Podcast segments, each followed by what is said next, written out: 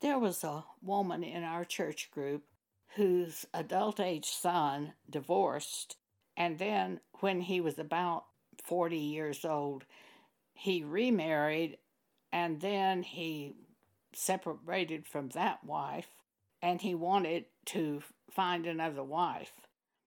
She directed him to the Bible and he read a little bit of it and he said, But mother, the Bible is so legalistic. I was so grieved when she told me this story. I turned to God and just said, Oh, this troubles me so much. I'm so grieved over what this young man said. A few hours later, the Holy Spirit reminded me of a scripture. It's in Matthew chapter 7. It's in verses 13 and 14. Jesus said, Enter ye in at the strait gate, for wide is the gate, and broad is the way that leadeth to destruction, and many there be which go in thereat. Because strait is the gate, and narrow is the way which leadeth unto life, and few there be that find it.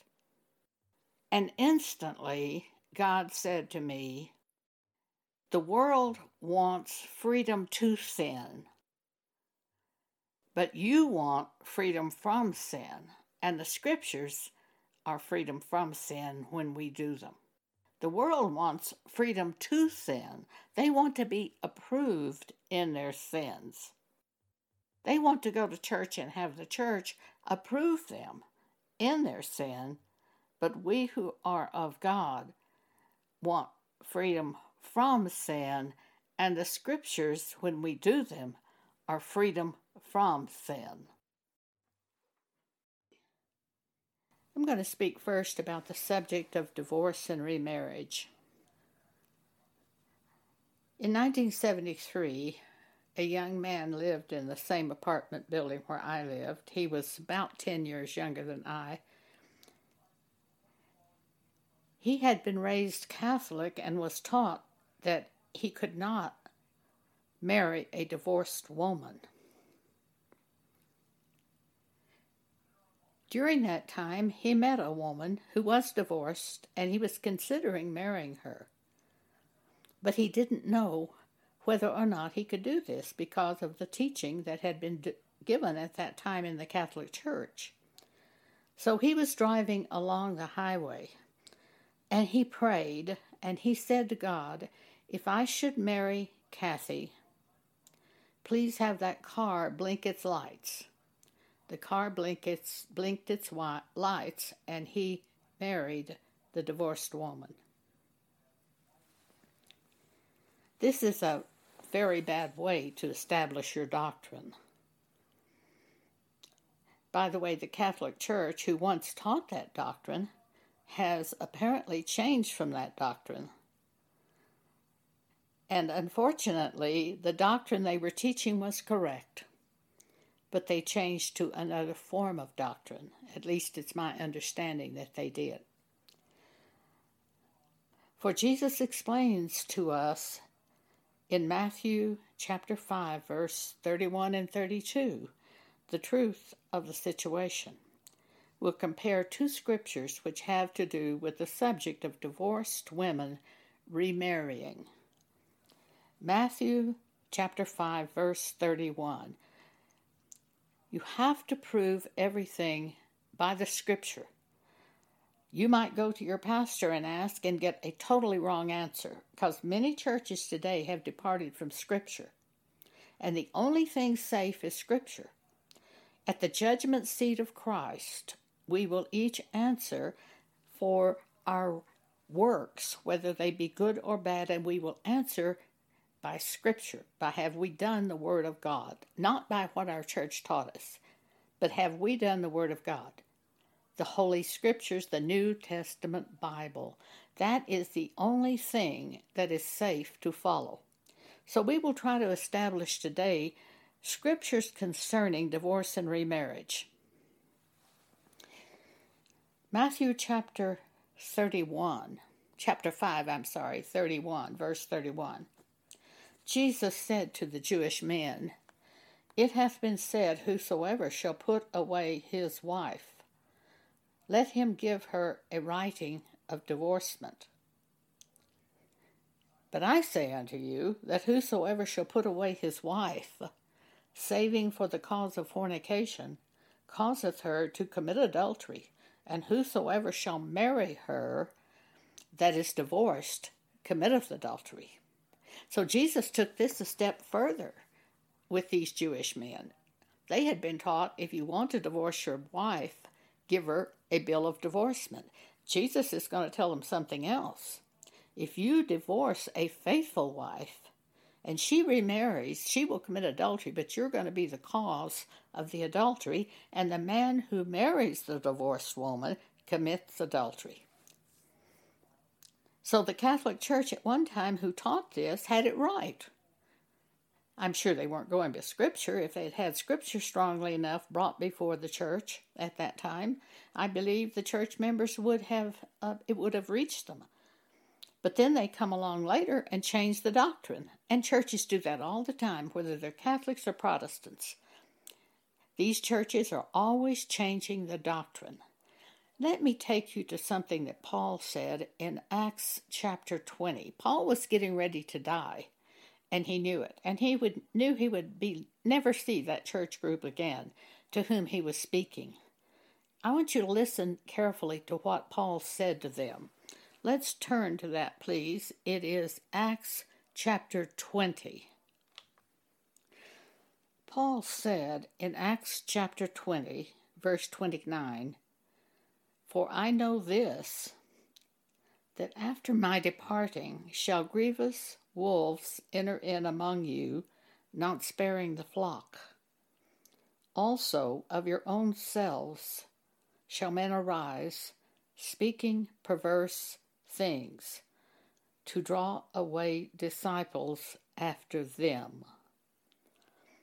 Paul was telling them, I know after my death, there are going to be wolves come into the church and set up their own doctrines in order to please men and draw men away to themselves. This perversion in the churches started at that point when Paul died. For then the, there was no one to correct them. Paul would never have allowed the perversions that we see in the churches today. He would never have permitted it. He would have established firm doctrine.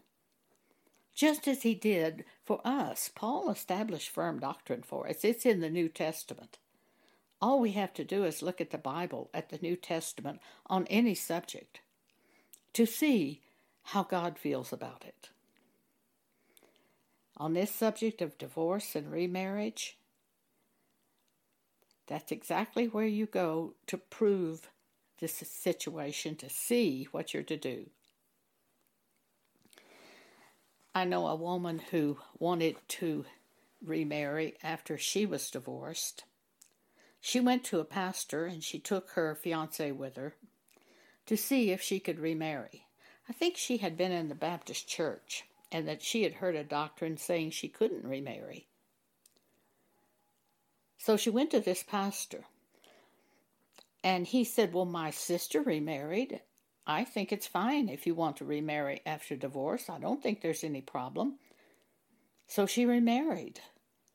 Years later, she was born again and she read the Bible and found these scriptures concerning divorce and remarriage, and she saw that by remarrying she committed adultery, and the man who married her committed adultery. And she was horrified, and she was very angry with that pastor as she was telling me this story. But the Holy Spirit said something to me. He said to me, But wasn't she committing fornication? When she went to the pastor? Weren't they already having sex, she and her fiance? And I said to her, But when you and Edward went to the pastor to see if you could marry, weren't you already committing fornication? She grew dead silent, and then she said, Yes? Well, there's no reason to go to a pastor to see if you can remarry when you are already committing fornication. It's too late.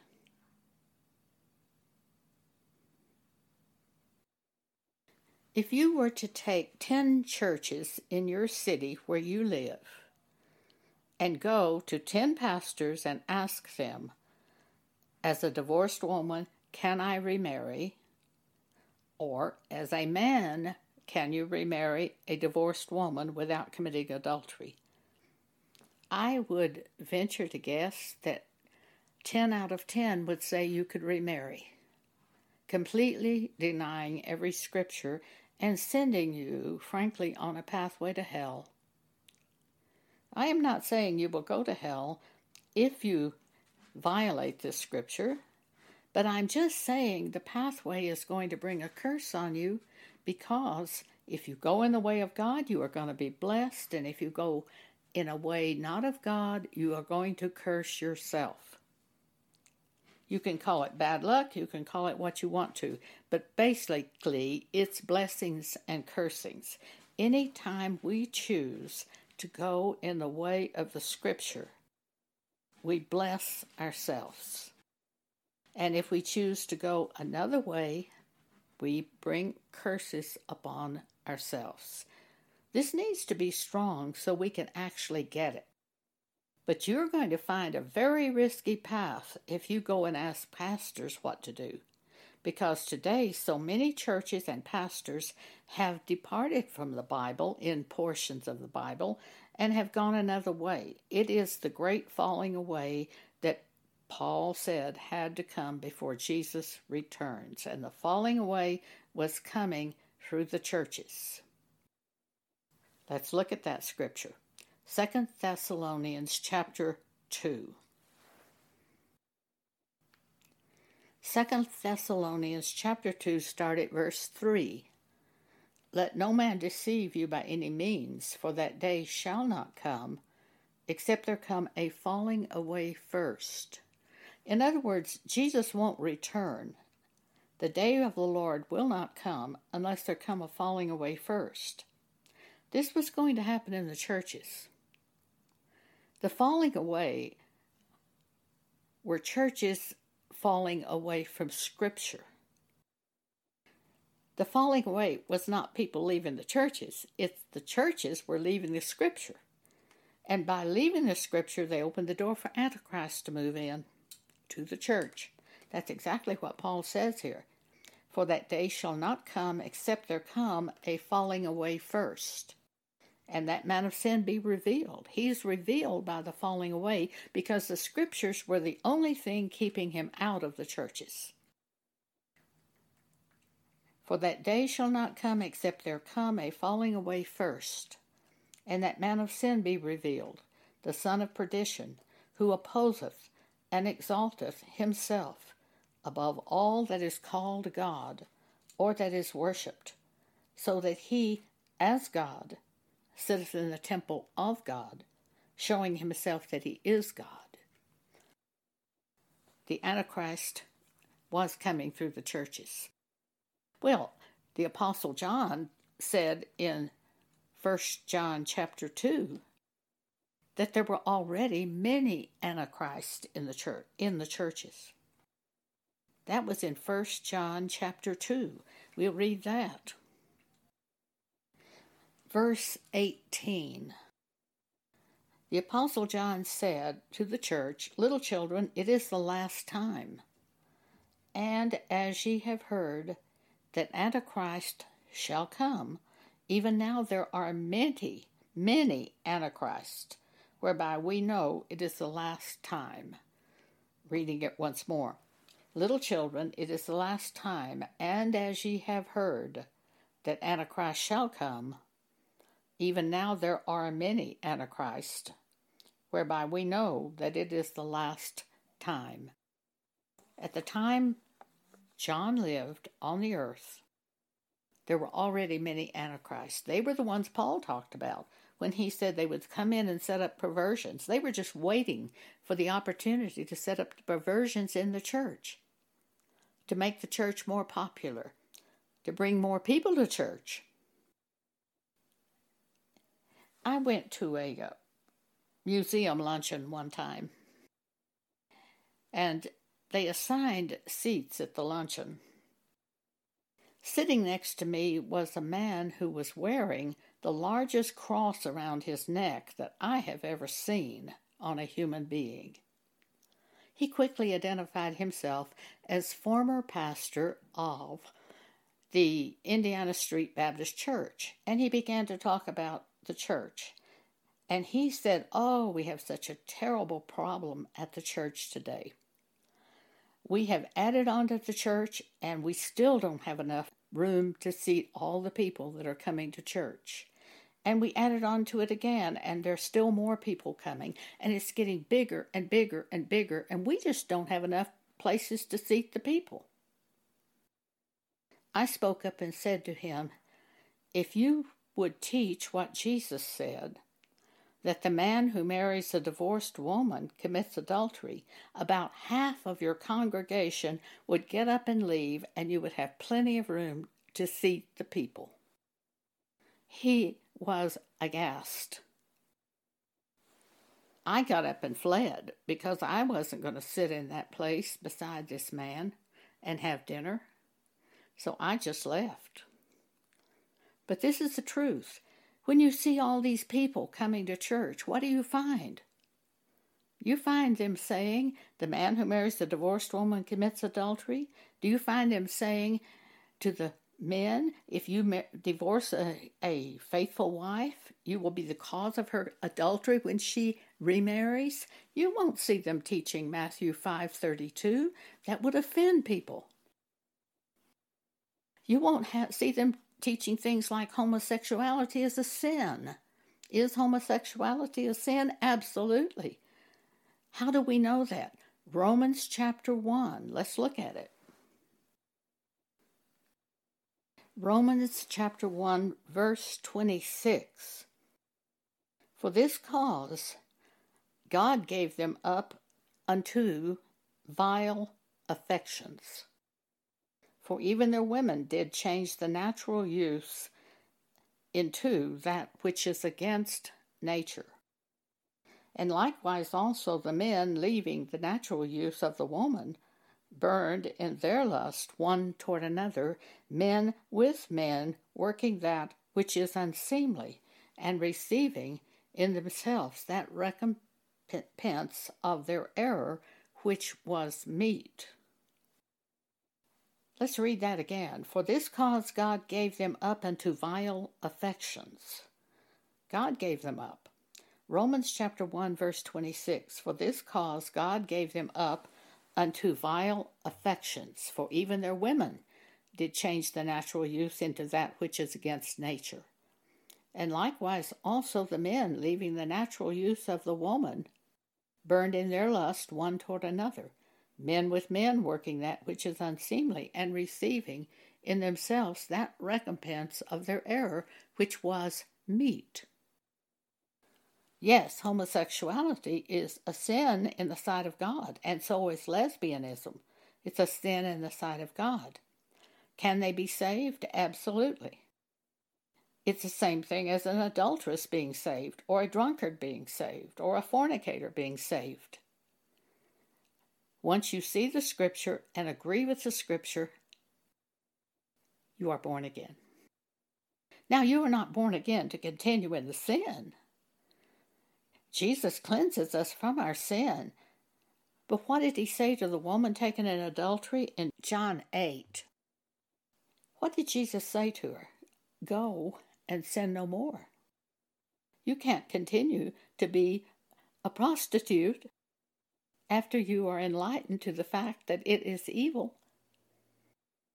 So, yes, a homosexual can be saved, but he's not going to be able to continue in homosexuality. Yes, an adulteress can be saved. Yes, a drunkard can be saved. But we cannot continue in the sin we were once committing, and if we're born again, we don't want to. We all sinned before we were born again. Do you really want to do those things that you did before you were born again? I certainly don't. God showed me one time that the difference basically between the world and the, the real Christians is this. The world wants to continue in sin and be approved in their sin. They want to go to church and have people say to them, Oh, it's fine for you to to have sex with that woman without being married. Oh, it's fine for you to be a homosexual and have a male partner if you're a male. That's what they want to hear. They want to be approved in the sin, but we who belong to God want freedom from the sin. And that's the difference. And we can have freedom from that sin. We can have freedom from the temptation for the, this way. When the temptation arises, we who do not want to sin say, Oh God, help me. Help me not to do that. Help me not to say that. Sometimes you want to tell somebody off. Just really get at them. And I have found every time that I feel that way, I can pray and say, God, please help me not say that. And He stops me from saying it. If you want to be free from sin, you can be free from sin. If you are born again and you want to be free from sin, all you have to do is turn to God in the midst of the temptation and pray. Even as the temptation standing there in front of you, you say, God, please help me not to do this. Please help me not to say this. If you want to be free, you can be free. But the problem is, a great many times we don't want to be free. And then you go right into the temptation because he'll let you do it if you want to. Homosexuals sometimes say they were born as a homosexual. The thing God called my attention to is this. It's in Mark chapter 10. In the beginning, God created them male and female. You're either a male or a female when you are born. You turn into a homosexual or a lesbian, perhaps because you've been rejected by the other sex and it's too hard to face the rejection. That's one very strong reason. But regardless of the reason, homosexuality is a sin. There's a place where Paul said, those effeminate people will not receive the kingdom of heaven. I will show that to you right now. It's in Galatians chapter 5. Let's turn to Galatians chapter 5. Uh, I apologize because Galatians chapter 5 is the works of the flesh, and we could see it from that. But the one I really want you to see is 1 Corinthians chapter 6. Starting at verse 9, the Apostle Paul says, Know ye not that the unrighteous shall not inherit the kingdom of God? Be not deceived. Neither fornicators, nor idolaters, nor adulterers, nor effeminate. What does that mean, nor effeminate? It's got to mean homosexuals. Nor abusers of themselves with mankind, nor thieves, nor covetous, nor drunkards, nor revilers, nor extortioners shall inherit the kingdom of God. You will not inherit the kingdom of God if you practice these things and do these things. If you repent of these things and are born again and you see it's a sin and you go another way, we, this is the story of our lives. Every one of us who are born again saw that we were committing sin and we were born again and turned from those sins. That's what being born again is. We are born again by the Spirit of God and created into new creatures who don't want to do those old sins. For the ways of those old sins are death. And Paul says you won't inherit the kingdom of God if you're going to do these things. So he, we know homosexuality, along with adultery, fornication, it will keep you from inheriting the kingdom of God. You repent from it, and you don't do that anymore. Reading once again, 1 Corinthians chapter 6 verse 9. Know ye not that the unrighteous shall not inherit the kingdom of God? Be not deceived.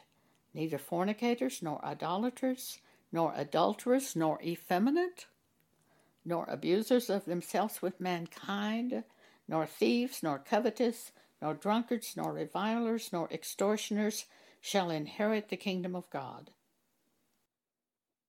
And such were some of you, but ye are washed, but ye are sanctified, but ye are justified, in the name of our Lord Jesus and by the Spirit of our God. And this is true. We don't do those things today after we're born again that we did before we were born again. And if you are doing those things, you better look rather closely at these scriptures because you're not going to inherit the kingdom of God if you're out there committing adultery. You are not going to inherit, inherit the kingdom of God if you are a homosexual or lesbian.